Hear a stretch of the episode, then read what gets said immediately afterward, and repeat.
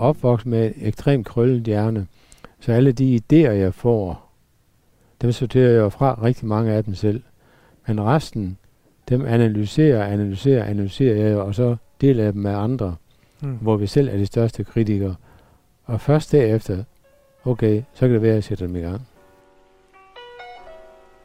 Du lytter til Idealister på Radio 4, hvor Kasper Harbo i dag møder Olav Delinde, manden bag et af Danmarks største private ejendomsselskaber. Hvad er det, man er gjort af, når man er i stand til at skabe en virksomhed, der med et forsigtigt skøn er 6 milliarder kroner værd? Men det er jo egentlig sjovt, at du siger det, når det hele har været så stringent. Altså, sådan hårdt arbejde er meget lagt i, lagt i ramme, hvad dit liv skulle bestå af, at du så har kunnet gå i en så fast ramme og få, krø, altså få en, dyrke en krøllet hjerne. Jamen, jeg ved ikke, om jeg går i en fast ramme. Jeg er når jeg har haft nogle byggerier, så har jeg lavet dem. Det er jo ikke en fast ramme. Men vi snakker også om din barndom. Det er jo der, hvor ens hjerne den bliver formet. Ja, ja. Jamen, det var da bare, at vi skulle have lidt ukrudt væk og plukke nogle tomater eller gurker. Altså det. det er det, jeg tænker, det får man sgu da ikke sjove idéer af. Det gjorde du Nej, ikke. nej, det gør man ikke. Jeg ved ikke. Men det var, eller havde du også en god fantasi dengang? Det er jeg ikke sikker på. Nå? Jo, jeg, jeg, altså, nej, altså, jeg, vi var nogle af de dummeste i klassen, tror jeg. Okay. Altså dummeste som i karaktererne? Ja, vi læste aldrig lektier. Okay. Jeg læste aldrig lektier. Vi havde en helt dum lærer, der aldrig spurgte. Jeg kan huske, vi havde regning.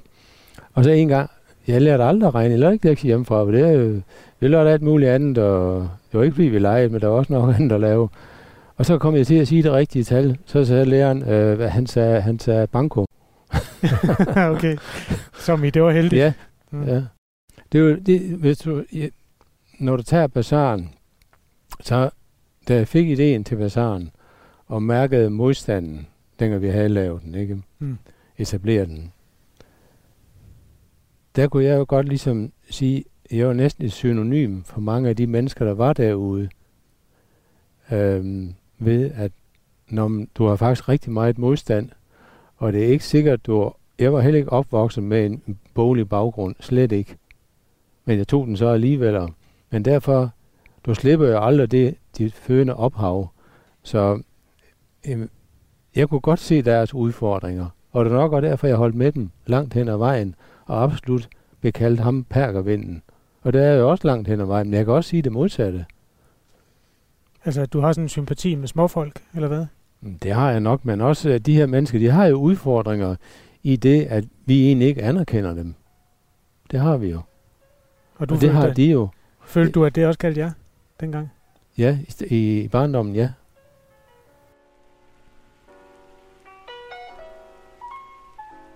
I dag er Kasper Harbo på tur med byggematadoren Olav Delinde, der har skabt og genskabt ejendomme i Danmarks større byer. Nogle gange også i modvind. Det gælder også hans nuværende projekt på havnen i Aarhus. Danmarks højeste hus. Med sine 143 meter vil det klart overgå og efter nogens mening overstråle den lokale domkirke. For modstanderne er det selve byens sjæl, der er på spil. Vi har sådan set ret, men nu der holder her, hmm, så kan du se hele området her. Hvad er det i dag? Det må du gerne selv beskrive, her journalist. Den røde butik. Ja. Der skulle du faktisk se det, det bliver her. Det hele her, vi får en cykelsti og gangsti ind her igennem fordi den er meget farlig, den er gået omkring den anden vej, for vi har stadigvæk DLG andre, der kommer med, mm. med store lastbiler. Det laver vi. Jeg har købt 850 tons brosten, gammel brosten for Horsens af. Vi lader jernbanesporen blive, der bliver det her igen. Der laver vi belægninger, pladser og træer uden omkring hele. Helt over til den røde bygning, og over til den sorte der. Hvad nu, hvis der kom nogen og sagde, det er okay, det er en god og catchy idé. Huset skal bare kun være 75 meter, og ikke 150. Der vil jeg sige, at øh, jamen, så skulle der have en form, der er helt anderledes på huset, og det er forkert. Jeg vil også sige, hvorfor er det ikke, som mange andre siger, hvorfor ikke lave det 200 meter eller 250, det kunne du lige så godt sige. Men det her, det er valgt ud fra, det er det, arkitekterne synes, var det sublime på det her sted, den højde, den form. Derfor holder vi ved det. Det er jo en irreversibel gerning at lave et hus på 200 meter midt i en by. Du kan simpelthen ikke lave det om, så man skal være sikker på, at man rammer rigtigt. Ja. Og arkitekter er jo ikke, de er jo partskilder i den sammenhæng, det må du indrømme. Det, det er mennesker, der er drevet af Nej, lysten til at skabe huse. ja, og lysten også til at lave det sublime. Det er derfor, vi har valgt et af Nordens bedste arkitektfirma, C.F. Møller, til det. Mm. Og det er dem, der kom med ideen til det. Ja. Også når man siger samtidig med, her, fordi jeg kan forstå, og det kan jeg forstå, hvis du har spurgt om så, Mm. hvis du har sagt, det her det er skygger, og alt muligt andet, vind og hvad det nu er for noget, især skygge. Hvis det rammer mange boliger omkring her, kan du se nogle boliger omkring her? Nej, det er derfor, jeg ikke har spurgt til det. Nå ja, men det skygger heller ikke. Det er sådan så, det heldige sted her, det er dokken derovre. Der rammer det lige øh, terrassen foran, og ikke mere når er om sommeren, når det er kritisk. Ellers Mm. går, er, er vi så heldige, at øh, skyggen rammer ud over vandet. Så øh, jeg kan forstå, hvis man har sagt, designere også på de og de årsager. Mm. Ja, det andet, det er at sige, jamen, vi bryder os ikke om et højt hus. Ja. Ikke? Er det ikke også legitimt?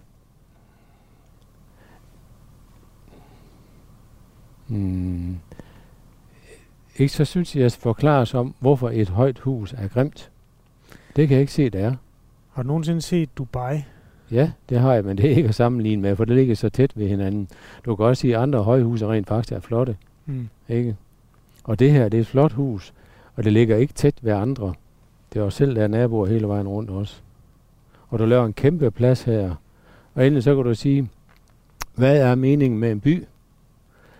Øh, det er vel egentlig, at det optimale er det der coffee break distance mellem arbejdsplads bolig.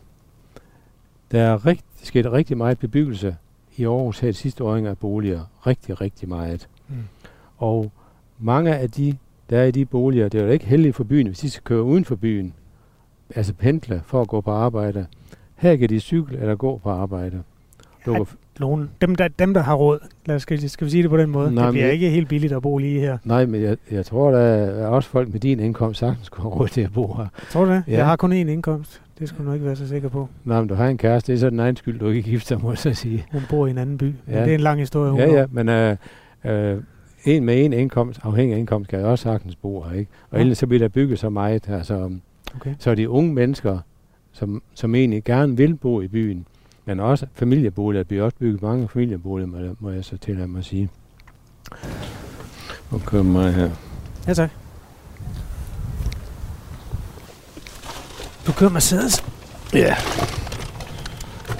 Jeg kan holde til lidt af hvert. Okay. Den tager store trailer og det hele. Og så hvis du spørger, hvor jeg har den fra, den er ikke dyr, for det er en gammel taxa, så det er jo... Den gamle øh, hyrevogn, den her. Jeg kører tit til vores afdeling rundt omkring, så det er godt at have en god bil at køre med. Odense eller København, hvad det er. Vi er lige blevet færdige derovre for øvrigt. Det er Systematic. Ja. Tillykke. Det er også en fin historie med sådan en firma. De startede ved os, det er mange år siden. Jeg tror med 200 kvadratmeter, nu er det 15.000, ikke? Og jeg ved ikke mange mand, de startede med to eller tre, og nu har de over 1000. Jeg tror nok egentlig kommunen, de bør sætte pris på. Alle de, der har et godt job der, ikke? Og det er jo så skat til kommunen, og det er jo et job, der vel at mærke, at nogen mange går efter, fordi det er det, der er udvikling i. Der er ikke udvikling i ham, der går og graver. Det er jo ikke ret efterspurgt mere, og det bliver mindre og mindre. Nu peger du så faktisk på en bil, hvor en mand er ved at reparere IT-forbindelsen et eller andet sted. Den, Ja. den tror jeg er Systematic, som vi lige kørte forbi uden internet, øh, vil nok ikke være så meget værd.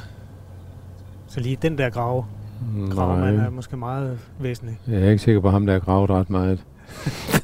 Okay. Ja, det kan du se. Du har været arbejdsgiver i mange år. Det har jeg ikke forstand på. Nej. Vi optager det her, så kan jeg lige så godt introducere dig. Ja. Altså, øhm, eller måske skal jeg introducere programmet først, fordi jeg prøver at læse på internettet, hvad idealisme egentlig er. Men jeg synes jo, det at øh, drive en stor virksomhed på en måde også er idealisme. Og nu skal jeg fortælle dig hvorfor. Fordi jeg fandt nemlig en, en definition. Det er, at man handler ud fra idealer. Man bøjer sig ikke for de faktiske forhold, men forsøger at omforme disse efter ens egne idéer. Er du så idealist, Hoda Linde? altså jeg mener egentlig også, at en idealist er en, der selvisk eller uselvisk øh, går efter nogle, nogle idéer. Men jeg mener egentlig langt hen ad vejen, jeg er idealist, fordi at øh, de idéer, jeg får, det får jeg på grund af, at jeg så tilfældigvis er født med en krølle hjerne. Og så går man jo efter de idéer, fordi man ser lyset i dem. Øh, men om det er rigtigt at fuldføre dem, det, det skal man ligesom passe på, at man gør op med sine omgivelser, gør op med sit nære, og det gør jeg faktisk også. Du har meget dialog med dine omgivelser, men det kan vi jo komme tilbage til. Den proces er ekstremt vigtig. Fordi man skal huske på, når man får en idé, så skal man jo ikke kunne gå på vandet. Altså, det skal man ikke tro, man gør. Så man skal selv være den absolut største kritiker. Så det gælder om der også at være realist, selvom øh, det at være idealist, det gør, at du går over grænsen til, re, til realisme. Øh, så de ting, vi gør, når vi bygger noget, øh, renoverer nybyggeri, så er det absolut for at omfavne også omgivelserne, hvis det er den, du vil ind på. Mm. Så omgivelserne også bliver beriget af det. Det ser vi, fordi vi kan jo ikke gøre noget, hvis omgivelserne og de kunder eller omgivelserne er meget imod det, så skal vi jo ikke gøre det. Men der kommer vi jo ind i en, i en debat allerede nu, kan jeg høre. Hvor meget skal man lade idealisten påvirke af de ting, som nu kommer fra omgivelserne? I dag, den processer, vi har i dag, så er det jo meget let at sige nej. Nej-sigeren, han er meget let ved at komme til ord, men også den holdning, som næsten alle mennesker har, det er jo, nej, vi vil ikke have, vi vil ikke have lidt forandringer. Vi vil spise det samme havregrød, dong, dong, dong. Vi vil ikke have frugt i eller andet. Det var længe, inden man fandt ud af, at det faktisk også er godt, ikke? Olav de Linde, du startede i 5. gear, det er perfekt. Vi kommer til at diskutere det her, ja. fordi det, øh, det er helt klart et, et interessant sted. Jeg kan vel lige fortælle, at vi har kørt af det, der hedder Åby Ringvej, og drejer nu til venstre ind mod øh, det område, der hedder Gellerup. Det er en del af Aarhus Vest, øh, og Olav de Linde er, øh, ja, man hører ofte øh, udtrykket byggematador. Så øh, i hvert fald indhaver af et stort ejendomsselskab, etableret i 19, er det 74, 75, deromkring? Ja, sådan noget. Man kan ikke slå op øh, under Wikipedia og se, øh, hvor gammel du er. Det vil jeg gerne have gjort. Men øh, heldigvis så har du en tvillingebror, der er født samme dag. Og jeg kan se, at du og han I, øh, bliver 70 senere på året. Det kan godt være. Firmaet, det er mange penge værd. 5,8 milliarder var der nogen, der opgjorde bygningernes værdi til. Så hvis du, øh, hvis du gav hver dansker 1000 kroner, så vil du stadigvæk have nogle millioner tilbage. Ja. Det er bare en brainstorm, det her. Nå. Jamen, tillykke med det. nu har jeg introduceret dig for lytterne. Hvordan, hvad tænker du egentlig selv, hvis du skulle introducere dig selv for et andet menneske? Hvad ville være det første, du fortalte om dig selv? Idéudvikler, entreprenør. Det er det, jeg vil sige. Det sted, vi kører hen nu, det hedder Bazaar Vest, og det er et... Øh, jeg har hørt nogle direktøren samme sted kaldte det et lille stykke Istanbul eller Arabiens land eller sådan noget. Altså butikker med, med varer hyppigt fra Mellemøsten eller Tyrkiet eller sådan noget. Der er masser af frugt og grønt og kød og alt muligt derinde.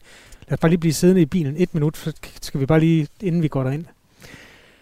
Det er en, jeg ved simpelthen ikke, hvordan man kalder det, hvad man kalder det, den form for arkitektur. Det, det ligner lidt en sportshal i provinsen eller sådan noget. Det, det er ikke, jeg ved ikke, om har, har den vundet priser for sit udseende. Nej, gør det noget? Ikke for mig. En, ja. en, en bygning, den kan jo ikke gå ved det, hvis den er grim, kan det? Er den grim, hvis, den der? Ja. Okay. Det forreste er, det er en, det er en gammel produktionshal fra Jysk Varmekælefabrik. Den er ikke opført som til et eller andet teater eller kulturhus. Det er den ikke. Den er opført til at kunne lave kæler, og så har vi transformeret den til at være en bazarhal. Men der gengæld føler du ikke mange steder, hvor der er 16 meter til loftet i din butik. Det er der derinde. Hvor mange butikker er der derinde? Par hundrede eller sådan noget? Ja, godt 200. Okay. Øhm, Men det er egentlig ikke det vigtigste for mig. Det vigtigste for mig, det er, at den er anderledes. hvorfor starter du her? Det vi har lavet her, da jeg fik ideen til det, der prøvede jeg også at absolut af med omgivelserne. Og der var det, jeg fik nej fra ledelsen. Jeg vil gerne påpege ledelsen af Brabrand Boligforening. Fordi de sagde, at det ikke var integrationsfremmende. Det har vist sig at være totalt fejlvurderet. For senere kan alle jo se, det integration frem, når vi får alle mulige integrationspriser. Det var derfor, vi skulle starte derude.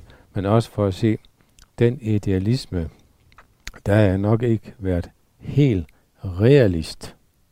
Stedet har lige haft 25 års fødselsdag, så vi skal sige, at den proces, du snakker om, det var i midt i 90'erne. Øh, Gellerup øh, bebyggelsen her er jo startet som sådan boligforeningslejligheder i bred forstand, og er jo så bare blevet øh, domineret af folk af anden etnisk herkomst end dansk. Øh, Det Mm. skete sådan i løbet af 80'erne og 90'erne, Ja, ja. og der bor næsten, eller der bor hovedsageligt indvandrere nu. Mm. Hvor, hvor, hvor er det, du synes, at det er lykkedes med at integrere? Det er der over hele paletten heroppe. Øhm, det lykkes med at integrere ved, at der er så mange, der har fået job her, som lærer af det.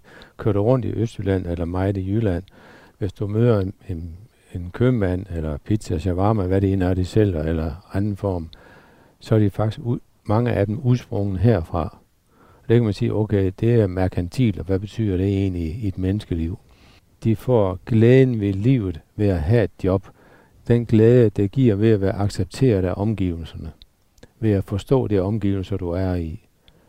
Der, dermed siger jeg, at det er et succesrigt sted. Jeg synes, vi skal gå en tur derinde. Ja. Øh, vi har begge to sådan en stor mikrofon sat på hovedet, sådan et headset. Øh, bliver det et problem?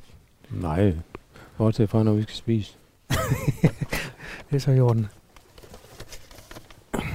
Kan jeg godt lade posen stå, øh, eller skal Nej. man passe på med? Jeg smider lige ind bag i. Ja. Øh, to shawarma med chili. Han er godt af det. Øh, bare den ene af dem skal der ikke være tomater i. Ikke for mig, der er det der. Kun en lille smule hvidløg. Hvad vil du have at drikke, Kasper? En cola, tak.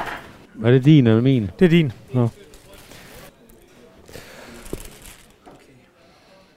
De har været lige siden vi startede bazaren. Okay.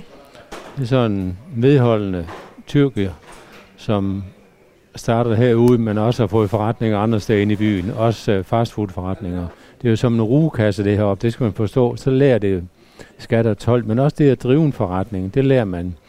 Og mange af dem, de er jo simpelthen unikum i flittighed med at, at finde ud af, hvordan man gør ting, og være kreativ, og måske andre måder at gøre det på.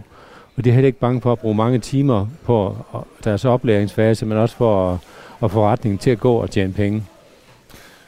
Det er heller ikke nogen hemmelighed, at der nogle gange har været sådan en tilvændingsperiode i forhold til det danske system med 12 og skat og sådan noget. Ja.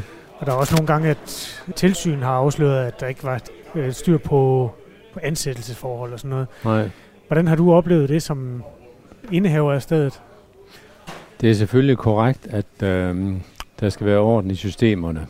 Men ser man samfundsmæssigt på det, så er det min opfattelse, min vurdering, at se det ovenfra, at flere af de her familier, der starter her, de har intet kendskab til system eller noget som helst. Så var det ikke bedre, at man lå nogle af de familier i ro i et-to år, og så sige, så det jeg siger ikke, at man skal lukke øjnene, men måske lige slå øjnene lidt ned, således at de her mennesker fik mulighed for at overleve, og lige så langsomt kom ind i det danske system, således at de kunne betale skat og moms og være gode samfundsborgere derefter. Hvor mange skal have den mulighed så at eksistere uden at betale 12 Det og skat? siger jeg ikke, man skal, men altså, um, altså det er jo ikke nogen absolut hemmelighed, at mange af de mennesker, der er herude, især var herude, øh, vi har da mange malere ansat herudefra. Og når jeg gik herud, så har du ikke et arbejde. Jo, det har da et arbejde. Jamen, øh, det skulle være et arbejde af den sorte karakter. Jamen, det har jeg ikke. Jeg sidder sammen med Olav Delinde, som er øh, indehaver af et stort ejendomsselskab. Vi øh, er havnet i Bazar Vest, som altså er det her indkøbscenter i det vestlige Aarhus, og vi har fået en øh, tyrkisk kebab, og den var god. Og derfor er vi kommet til at tale om integration, som jo er en væsentlig del af, i hvert fald en del af dagsordenen og en del af billedet, Jamen, når man snakker om... Øh, integration, det er jo også medmenneskelighed. Men medmenneskelighed ud fra en realistisk baggrund. Er det, man skal have. Man skal ikke være blods, blodsøgen. Det er det værste, man kan, når man snakker om, om de forhold, der er herude, og, og integration. Det helt korte billede af det her, det er jo, at altså, der kom gæstearbejdere til Danmark i 70'erne, og nogle af dem blev boende hen over 80'erne. Så kom der sådan en flygtninge øh, i stort og mindre stort tal i løbet af den periode, og der var flygtningedebatten, den blev rigtig varm. Det var i virkeligheden omkring det tidspunkt, hvor den, det center, som vi sidder i nu, altså Bazaar Vest, opstod midt i 90'erne. Det var cirka der, at øh, Poul Nyrup også sagde til Pia Kærsgaard, at Dansk Folkeparti aldrig vil blive stuerene. Kan du huske, hvor du var henne på det tidspunkt, sådan rent politisk? Nå, men jeg er egentlig ikke noget. Øh, jeg har ikke sådan en bestemt politisk farve. Nogle steder, så er jeg nok særdeles over til den venstreorienterede side, at andre siger, at der er ret så borgerlig. Okay. Ja. Men øh, for eksempel kultur, det betyder en hel del for mig, og der er nok ikke så borgerlig, som man skulle tro, men, men, men på andre tidspunkt kan jeg være det. Sådan. Det er op og ned. Oh, tak for mad. Nå, velkommen der. Nu går vi så ud af bazaren, og ja. der kan man jo sige, det var en idealistisk tanke, som ikke var økonomisk realistisk. Men er der ikke penge i det for dig? Nej, slet ikke. Tjener du ikke noget på det her? Nej, nej det er underskud. Er det det? Ja. Hvor stort underskud får du af det? Alt for mig, det, jeg, det, det, det, det er ingen grund til at komme ud med det. Okay. Du har to vagter på, altså Securitas vagter. Ja.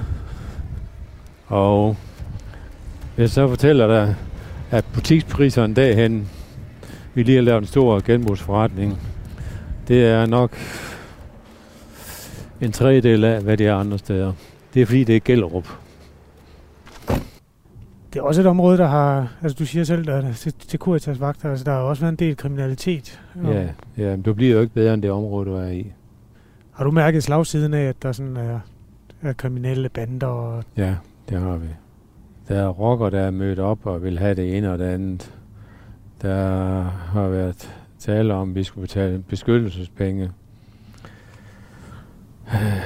Der har været slåskampe og alt muligt andet her. Så, og måske nogen af de der lidt yderliggående uh, unge mennesker, der præget bazaren for mig, og så vi skulle ligesom gøre en indsats for at, at få dem væk på en pædagogisk måde, og det kunne godt være svært. Kan du huske, hvad du tænkte første gang, det gik op for dig, at der var nogen, der opkrævede beskyttelsespenge i de butikker, du var udlejer på? Jamen, der tænkte jeg jo ikke på, hvad konsekvensen men jeg tænkte på, det skal vi da absolut ikke ind på, fordi øh, hvad bliver så det næste? Hmm. Og vi skal jo ikke have sådan mafia-tilstande her i Danmark, så derfor så er det noget, vi egentlig tror ret meget på speederen på, og det vil vi ikke have. Den kriminalitet, som også en, sådan, i nogle dele af området har været sådan dominerende, den er jo også sådan, om ikke etnisk betinget, så er i hvert fald noget, der er ret stærkt repræsenteret der. Hvilke tanker gør du der om det? Jeg gør mig den tanke, at øhm, hvor er det forbandet dumt, at de fædre til de børn, der render rundt der, det kan være børn fra 14 år op af, hvorfor de ikke er der, og hvorfor det danske samfund ikke har sat deres fædre i arbejde, dengang de kom. Det er meget der, det, det er der i, det er meget der er begrundet til, i, at de er blevet, som de er, de unge mennesker. Jeg, jeg, jeg ser det her ikke bare samfundsøkonomi, jeg ser det sådan menneskelige, og hvad det medfører på sigt for børn og andet, de unge mennesker. For vi kan jo se heroppe, nu har jeg været heroppe siden 97, og øh, jeg kan jo se, at dem, der egentlig ikke har fået måske en lidt stram hånd i starten, fordi at forældrene ikke har magt eller gad eller hvad det er, det er jo egentlig dem, der er udfordrende i dag. Så jeg tror nok, at, at man skal slå til, når, det, når, når der viser sig et dårligt eksempel, hvis man kan. Du er den yngste af otte søskende, læste jeg. Øh, søn af to gardneri. Var, var de gardneriejere, dine forældre? Ja. Hvis du skal beskrive sådan din, den type familie, du voksede op i, hvordan vil du beskrive den? Der, um, vi var otte søskende, og i et gardneri. Man kan bare forestille sig i dag, folk giver ikke at passe deres have i dag. Vi havde jo så lange rækker med kål og rubede og puden, at der var en masse drivhus, der skulle passes også hver dag. Så der var nok at lave, så vi deltog jo alle sammen mere eller mindre i det at drive et gardneri og få penge ud af det. Så der var så far og mor havde penge til at, at føde os. Det var, det var det mig, der tiden gik med. Så I var en del af arbejdsstyrken i otte søskende? Ja, det var vi. Hvordan var det? Jeg, jeg tror ikke, at unge mennesker har skade af at lave noget. Det tror jeg ikke. Jeg tror faktisk, man lærer af det. Øh, du lærer også det der, når at leve, leve dig ind i, når det går skidt, eller når det går godt. Og, og det kan da godt være, at nogle af situationerne, der var vi lidt for meget ind i, når det gik dårligt.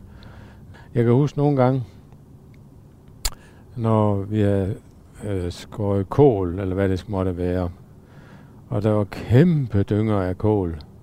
Nå ja, men så når foråret kom, så vi kørt dem ud på marken som røgen kål. Du ikke aner, hvad stor arbejde der er, men fordi det kunne ikke koste noget.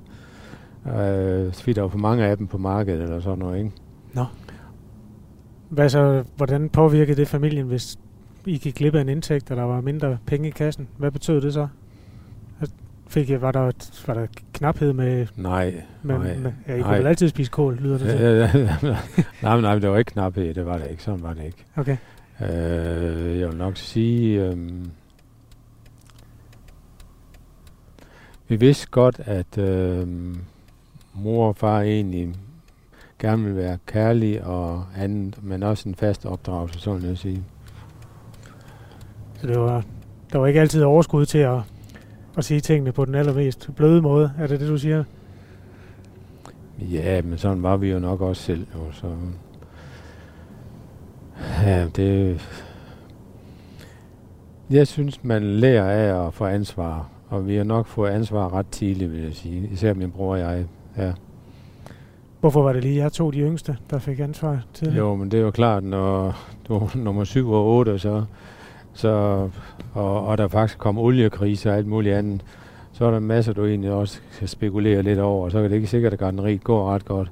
Fordi når du får det samme for dine tomater og gurker, og så olieprisen er steget med ikke mange 100 procent, så er der ikke meget tilbage i den anden ende, vel? Så. Du lytter til Idealister på Radio 4.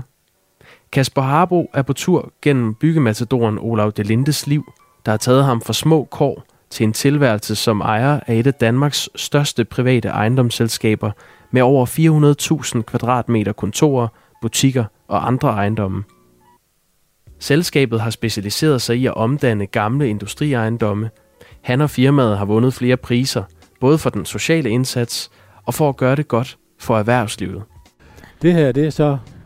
Du har jernbanen ud til den side, du kender jo godt lidt, ikke? Jo, men lytterne kan ikke se det. Lad os bare Nej, beskrive. det er så er Aarhus hovedbanegård herinde. Ja.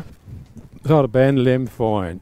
Lokomotiveren kørte ind i den ende af bygningen derhen i underetagen. Mm. Lastbilerne kørte ned derhen og i den anden ende. Og så i underetagen, der blev alle de her postsækker fordelt rundt. Dels i huset her, og dels til andre destinationer. Sorteret herinde ved postanlæg. Og alt det her, det flyttede ud af, af Aarhus ja, Midtby. det er flyttet ud af Aarhus Midtby. Og så stod den så der til, tom. til salg ved budrunde, og der er cirka 10.000 meter her. Og stort set alle andre ville have vælget jævnt det med jorden. Øh, Hvad, var I mange, der bød på det? ja, det var der. Blev I valgt ud fra prisen, eller ud fra jeres planer, eller hvordan? Prisen. Kan du sige, hvad den kostede? Øh, jeg tror, det var 86-87 millioner. Okay. Er det meget? Det var nok lige i overkanten, ja. Tror, vi kunne sgu ind der. I starten, da vi gik i gang, der var det jo noget med, at, at det er faktisk mange år, jeg kan faktisk godt lide det, selv at være på byggepladsen og selv arbejde med. Når vi så ville murstensvæg eller have brædder, så rensede vi de mursten og murte dem op igen, og brædderne brugte vi igen, fordi pengene var små. Mm. Nu er det vist sig senere, efter så mange år, at det er det, alle vil gøre på grund af CO2. Ja. Ikke? Men også fordi det er skide flot. Og den tanke har jeg altid gået med, og altid har gjort. Så vi har kæmpe lager på Aarhus Havn af genbrugsmateriale. Vi har også på Odense Havn. Og det bygger vi ind i alle vores bygninger. Således at når du går til et sted, så skulle du helst kunne se historien i bygningen.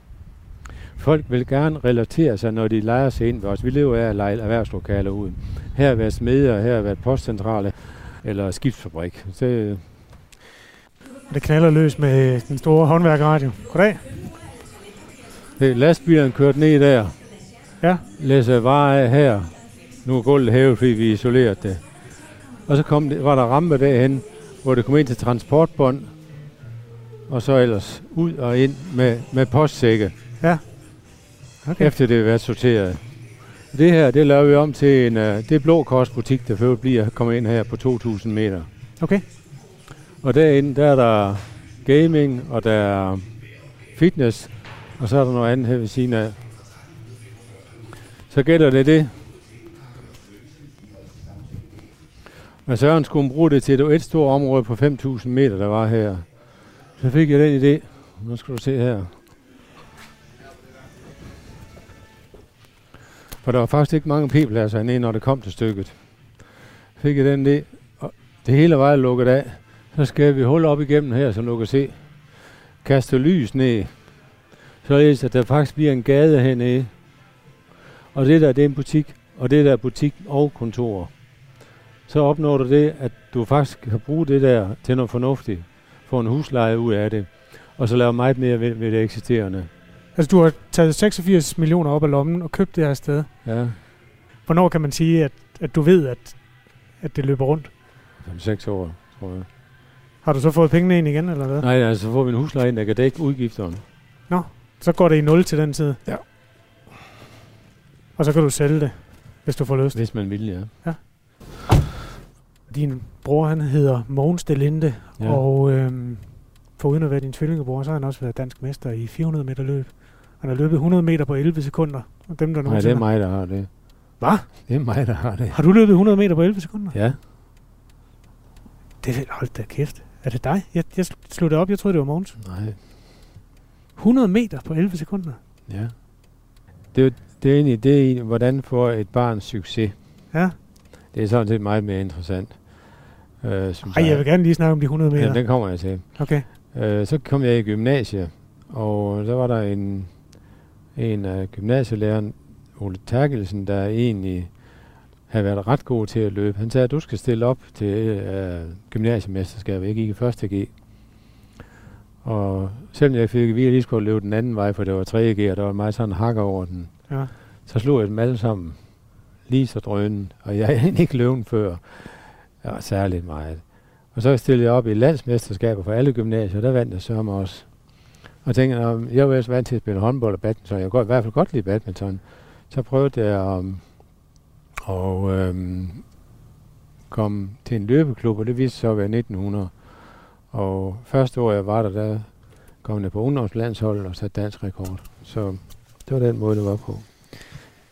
Jeg ved ikke. det har jeg jo bare orienteret mig på internettet. Men Mogens har jo også øh, løber, og senere bliver han hurtigere end mig. Det er korrekt. Okay. Ja. Nå, gud. Det må du undskylde, men det er... Øh, jeg prøvede at orientere mig øh, ja, forud. Ja, det, sådan er det. Men hvis man skal beskrive dig for radiolytterne, så kan man sige, at du stadig er en meget sådan atletisk øh, udseende mand. Øh, omkring, er du 1,85 eller sådan noget? Det, Ja, 687, ja. ja. Er du stadigvæk i god form? Jeg cykler en del. Okay. Kan du ikke løbe mere? Eller gider ikke? Det er det eneste for mig, og det er også, nu prøver jeg noget andet. Altså, jeg har sådan, mm, da jeg løb meget, og det er faktisk det, der går i, i min mentalitet. Øhm, det er jo ikke det at være et eller andet, men det er egentlig det bare at bevæge sig. Den, der har det største udfordringer med en eller anden form for motion, på grund af størrelse, handicap og andet, det er faktisk ham, man skal mest respekt for. Mm. Sådan har jeg det i, i bund og grund, og det har jeg altid haft. Jeg har selv løbet sådan noget mellemdistance. Ja. Øhm, også nogle gange sådan de der 10-15 op til halvmarathon. Og de der oplevelser, hvor man har kæmpet mod sig selv, og vidst, Ja. at man var på grænsen, Ja. og nogle gange lige lidt over, og så Ja. tilbage igen. Ja, Det, det er noget af det mest livsbekræftende, jeg har prøvet. ja det er ikke noget. Den der Og- følelse af at have vundet, ikke? Og det er noget, du kan huske senere. Det er sådan et helt kropsligt minde. Det, det minder. Ja. Senere lige snart, man mærker noget af det, og det er rigtigt. Hvad er det fedeste løb, du har løbet? Kan du huske det? Den sjoveste oplevelse, det var første gang, jeg var på landsholdet, ungdomslandsholdet i Aalborg. Og øh, jeg var inviteret op to dage inden for at være sammen med alle de her unge mennesker. Det var Finland, og jeg tror Norge. Og Finland er en rigtig god atletiknation. Og jeg skulle med 4x400 meter løb. Jeg tog ikke derop de der to dage inden, fordi jeg skulle male vinduer hjemme med min far. Så dum var jeg. Sådan havde jeg jo ikke sagt til mine egne børn i dag. Tag op og mor dig. Det gjorde jeg ikke. Sådan var jeg ansvarsbevidst. Også det der med, som vi snakkede om før, jamen, der var jo krav i sådan i gardneri. Man kunne godt se noget, der trængte til. Ikke? Så der går jeg over det med oplevelsen for mig. Så kom jeg derop. Jeg fik landsholdstrøje på. Jeg synes, det var hullet. Og jeg kunne huske, at jeg kørte op i lastbil. Øh, så øh, skulle jeg løbe. Og det her løb kunne jeg huske udenaf, for jeg fik Depression samtidig med den europæiske mester fra Finland af på 400 meter. Hvad er det nummer, var du i rækken? 1, 2, 3, 4? 4. Okay. 4 det er som regel en så jeg er ikke sikker på, at jeg var det. Men jeg kom i mål en meter foran ham, og vi satte dansk rekord. Det kan jeg huske, det løb hele vejen rundt, selvom jeg har løbet mange hundrede gange. Ja.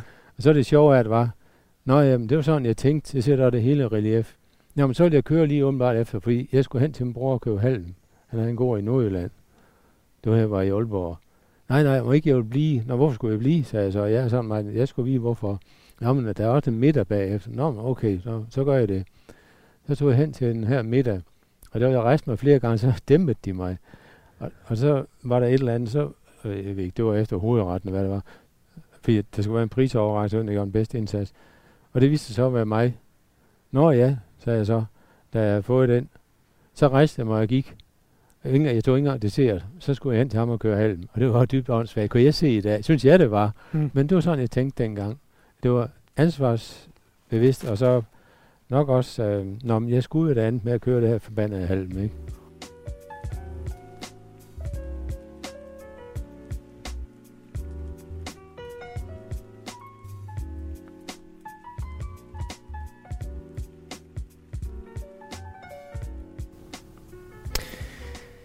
Nu har vi talt meget om Aarhus. Jeg synes også lige, vi skal runde Odense, fordi det er også sådan en, der fylder i... i øh, er det muligt at slukke motoren egentlig? Bare lige sådan for... At ja, vi kan lige køre hen.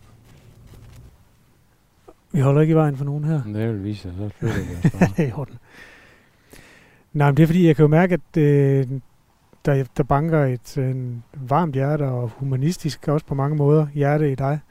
Når du så møder modstand, som du i hvert fald øh, også har gjort i Odense, hvor et andet byggeri er blevet øh, fra politisk hold, hvor de har sagt nej til, at du kan få lov at bygge det skovområde hvor du ejer en grund.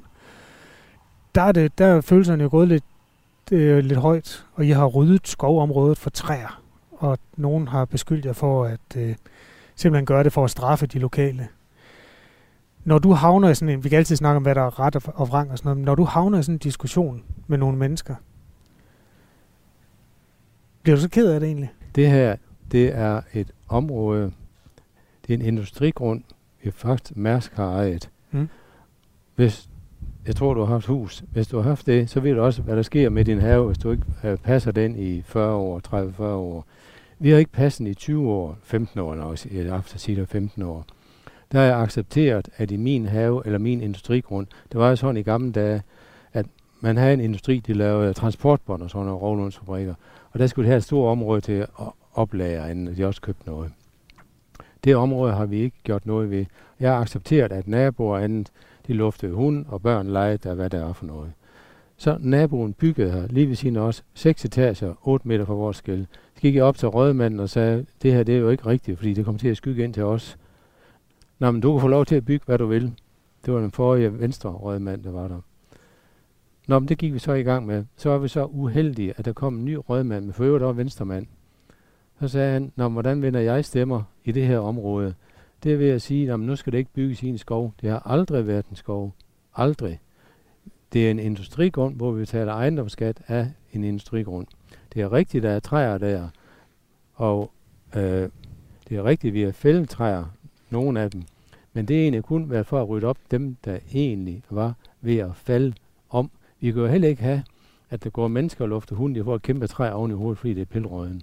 Og rådmanden, han hedder, han er by- og kulturrådmand, og hedder Christoffer Lillehold, og han er fra Venstre. Ja. Og øhm, han har blandt andet sagt, øh, efter at det her, nu kan man diskutere om det er en skov, eller det er en samling af træer, det er vist nok et definitionsspørgsmål, men han skriver, eller siger, jeg er dybt ærgerlig og uforstående over for, hvordan selskabet på ingen måde har lyttet til de politiske intentioner og er politisk tonedøve over for kommuneplanen, der betegner grunden som en del af det grønne Danmarkskort, der betyder, at området har en særlig naturværdi for Odense, siger Christoffer Lilleholdt. Ja. Altså man skal også vide, når man handler i den øh, svære, jeg er i, så er der en gang imellem kommunalvalg. Og der er rigtig mange stemmer i lige pludselig at sige et eller andet, som man føler øh, kan vinde stemmer til den parti eller den person, jeg står for. Hmm. I det her tilfælde, lige pludselig så kom han med, udover at han havde sagt, at vi ikke måtte bygge her. Nå, nu skal det være det grønne øh, kort ned over vores industrigrund, fordi blev det først vedtaget, så havde vi ikke noget at gøre. Så kunne vi aldrig bruge den anden til en eller anden bevoksning. Derfor så sagde vi også, at så bliver vi nødt til at agere, som vi egentlig skulle have gjort for 10 år siden, hvor vi godt kunne have brugt den til opladsplads. Og det er det, vi gør nu. Den modstand, du møder nu, er jo øhm,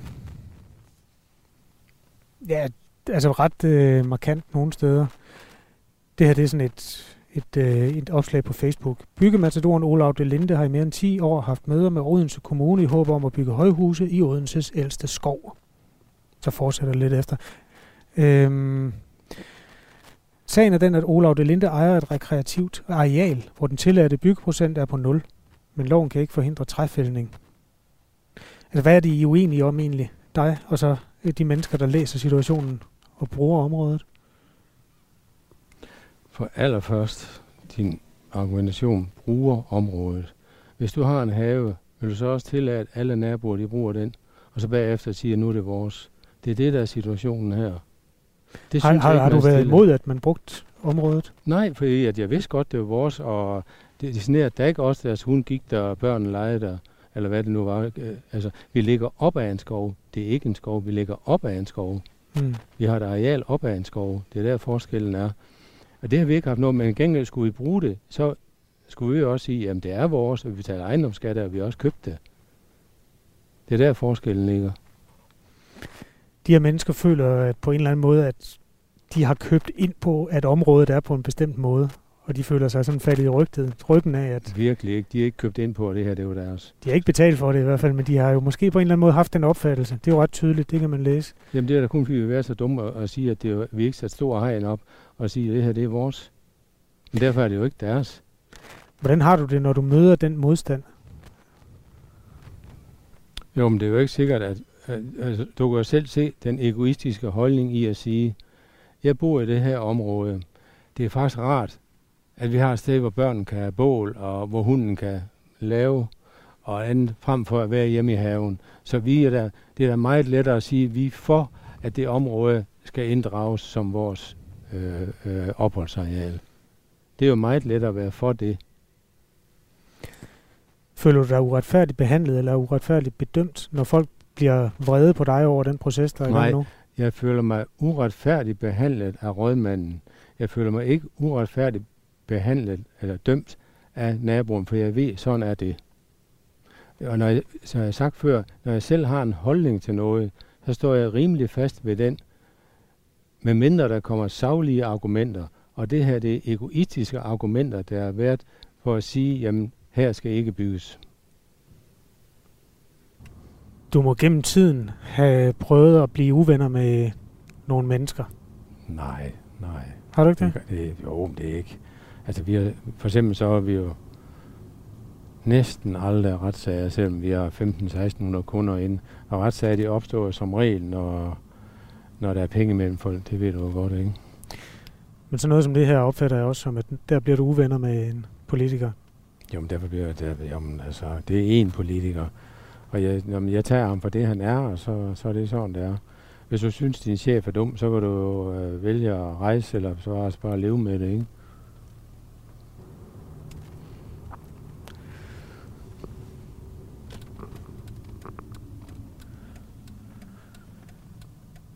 Den eneste branche, der virkelig har altså, været fuldstændig uanfægtet af corona, som jeg har fået det fortalt. Det er jo virkelig en bygge og anlæg. Har det ramt jer på nogen måde? Altså med materialer måske, men ellers? Nej, det har ramt os ved, at øh, mange, der er svært ved at betale husleje, oplevelse, hotel, øh, restauration og kultur. De er meget svært ved det, der vil miste en, en hel del penge og give en henstand til mange. Og så har der været mange, der er lukket af forskellige årsager. Nå. Så det har vi. Men selve byggebranchen som sådan har ikke lidt. Hvordan foregår det? At når, når nogen er økonomisk trængte, kan de godt komme hen til jeres selskab og sige, vi er nødt til at springe ja. over den her måned? Så, ja, så ser vi på, øh, hvem det er. Og der er nogen, der, hvor vi synes, at de gør noget for sagen, og at de er solide, eller helt sikkert har passet deres ting og andet, så tager vi dialogen. Ja, det gør vi. Vi går med vores kunder op og ned. Det gør vi. Vi lever af vores kunder, og vi holder meget af dem og støtter dem så godt vi kan.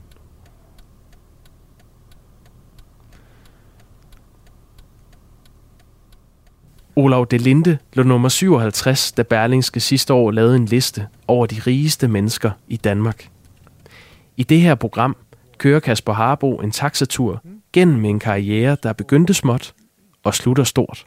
Dengang du fandt på, at, øh, eller dengang du og din bror I ligesom udviklede jeres forretningsmodel, som jo er meget koncentreret om det her med at tage nogle bygninger og så finde måder at altså finde, lave en version 2.0 på, de, på bygninger. Var det så ud af idealisme eller ud af sparehensyn? Altså, det vil nok sparehensyn i starten. Men også fordi, der er to ting. Spare hensyn, men primært fordi jeg synes, det var det pæneste. Fordi at vi havde ikke nok ikke penge hjem. Vi skulle selv skaffe vores penge. Og så øh, solgte vi jo ting, som vi troede var antikviteter. Bare vi tjente lidt på det, uden at vide, hvad det egentlig var værd. Altså når I op, opkøbte ja, en eller anden gammel noget, industribygning? Nej, nej, nej, nej, før det, Nå. da vi var 15, 14, 15, 16 år, 17 år, ja. der købte vi jo noget ved bønder og bare solgte videre. Og der fik vi jo næste forhold til, også vi og mine forældre egentlig. Hvad var gamle ting, og hvad var kultur?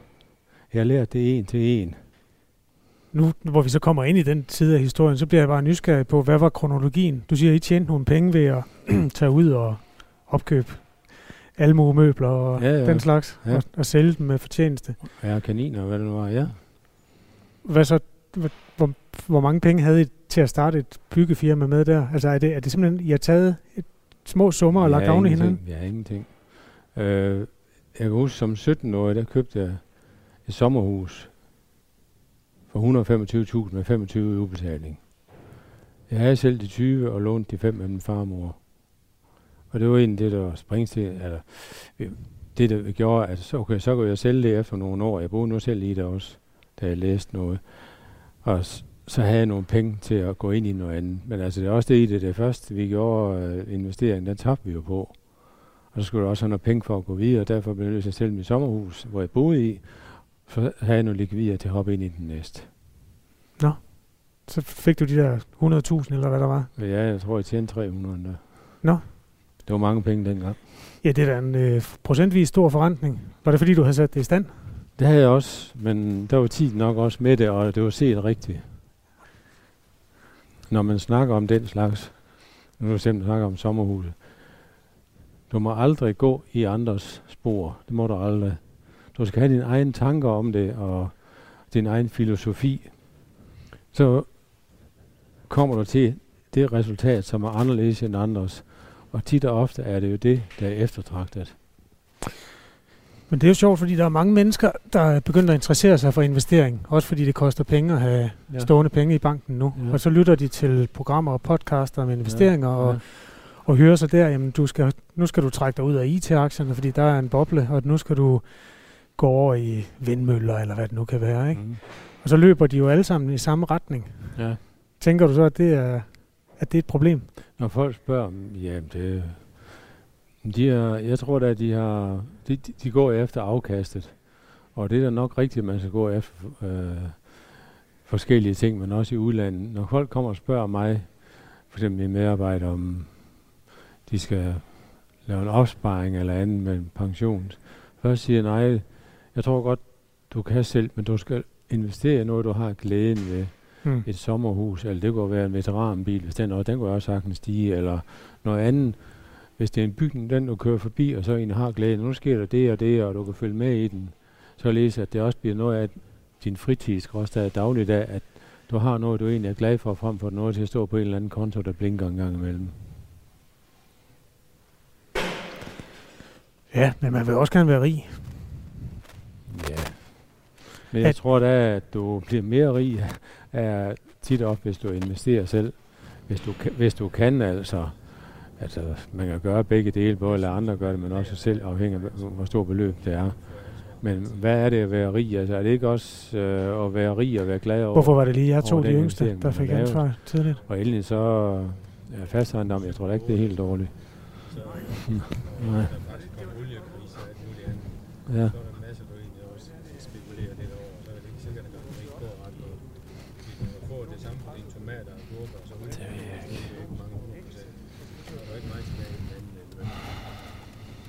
Det er egentlig afhængig af, hvilke øh, livsnormer og livsværdier man har.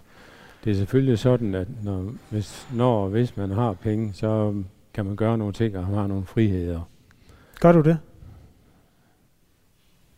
Jeg har, jeg har lavet et hus i Italien, som, meget, som jeg er meget glad for. Men ellers så... Det kunne man jo også gøre, hvis man var middelklasse familiefar. Ja, ja, ja, ja. Men har du ikke en, øh, købt en ø i Dubai eller sådan noget? Nej. Det ser jeg ikke interesse i. Altså, jeg, jeg tror, min jakke er ældre end din. Øh. Det gør, jeg går op i det nære, og så det, jeg har med at gøre med at udvikle ting, og min have og så familie, det, jeg, jeg har ikke, egentlig ikke andre interesser. Altså cykler jeg også, men uh, jeg har ikke andre. Altså, hvad, hvad er livet egentlig? Hvad er livet egentlig sådan, ikke? Det, det tror jeg, du, du skal forholde dig til, fordi det er jo egentlig ikke det, at du hænger en hel masse på dig. Det, det betyder ikke noget for livet hvis du egentlig hviler i dig selv, og så um, har et afklaret formål, og får med, jamen, øh, det, der giver dig glæde, det skulle du egentlig øh, ligesom være, i dig selv med det, at hvad, hvad gør dig glad? Og ved mig så er det ligesom det med udfordringer med at udvikle og så designe. Hmm. Købe ting, jeg synes er sjove til en bygning, eller få idéer til et eller andet, eller være i min urtehave. Det, det er de ting. Hvilke planter holder du mest af i din urtehave? Ikke min urtehave, det er mine tomater. Ja, er det det? Mit drivhus. Nå, men jeg kan ikke tåle tomater. Der er skilles vores veje. Jamen, det er det, jeg, det, jeg holder allermest af at sige min barndom. Så det.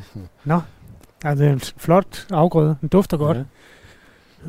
Nå, så er vi ude igen. Jeg har mistet orienteringen fuldstændig. Men det, du egentlig skal have spurgt om, det er det der ved at se det fornemme ved alt det genbrug, vi laver i sådan en bygning. Jamen, det synes jeg faktisk, at øh, jeg registrerede. Nå. Det var ikke, fordi jeg gik forbi det. Er det irriterende at blive spurgt om det med pengene?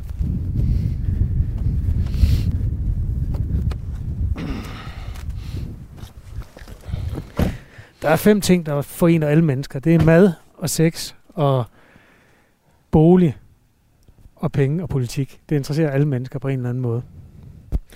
Og penge, de er helt klart mest interessante, når man har dem. Når man ikke har dem, så er det...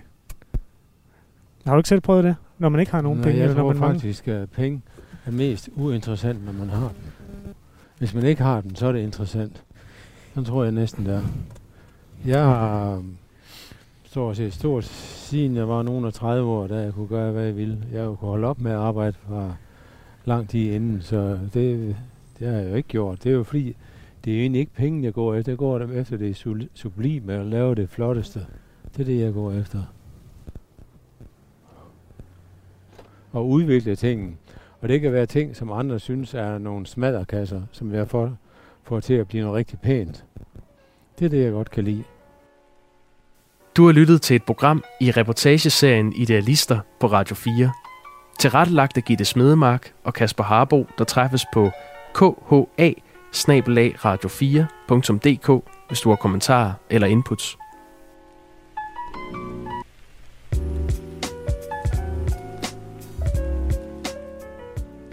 Musikken er nummeret Both of Us med elektronika-orkestret Idealism. Der er flere idealister i din podcast-app eller på radio4.dk.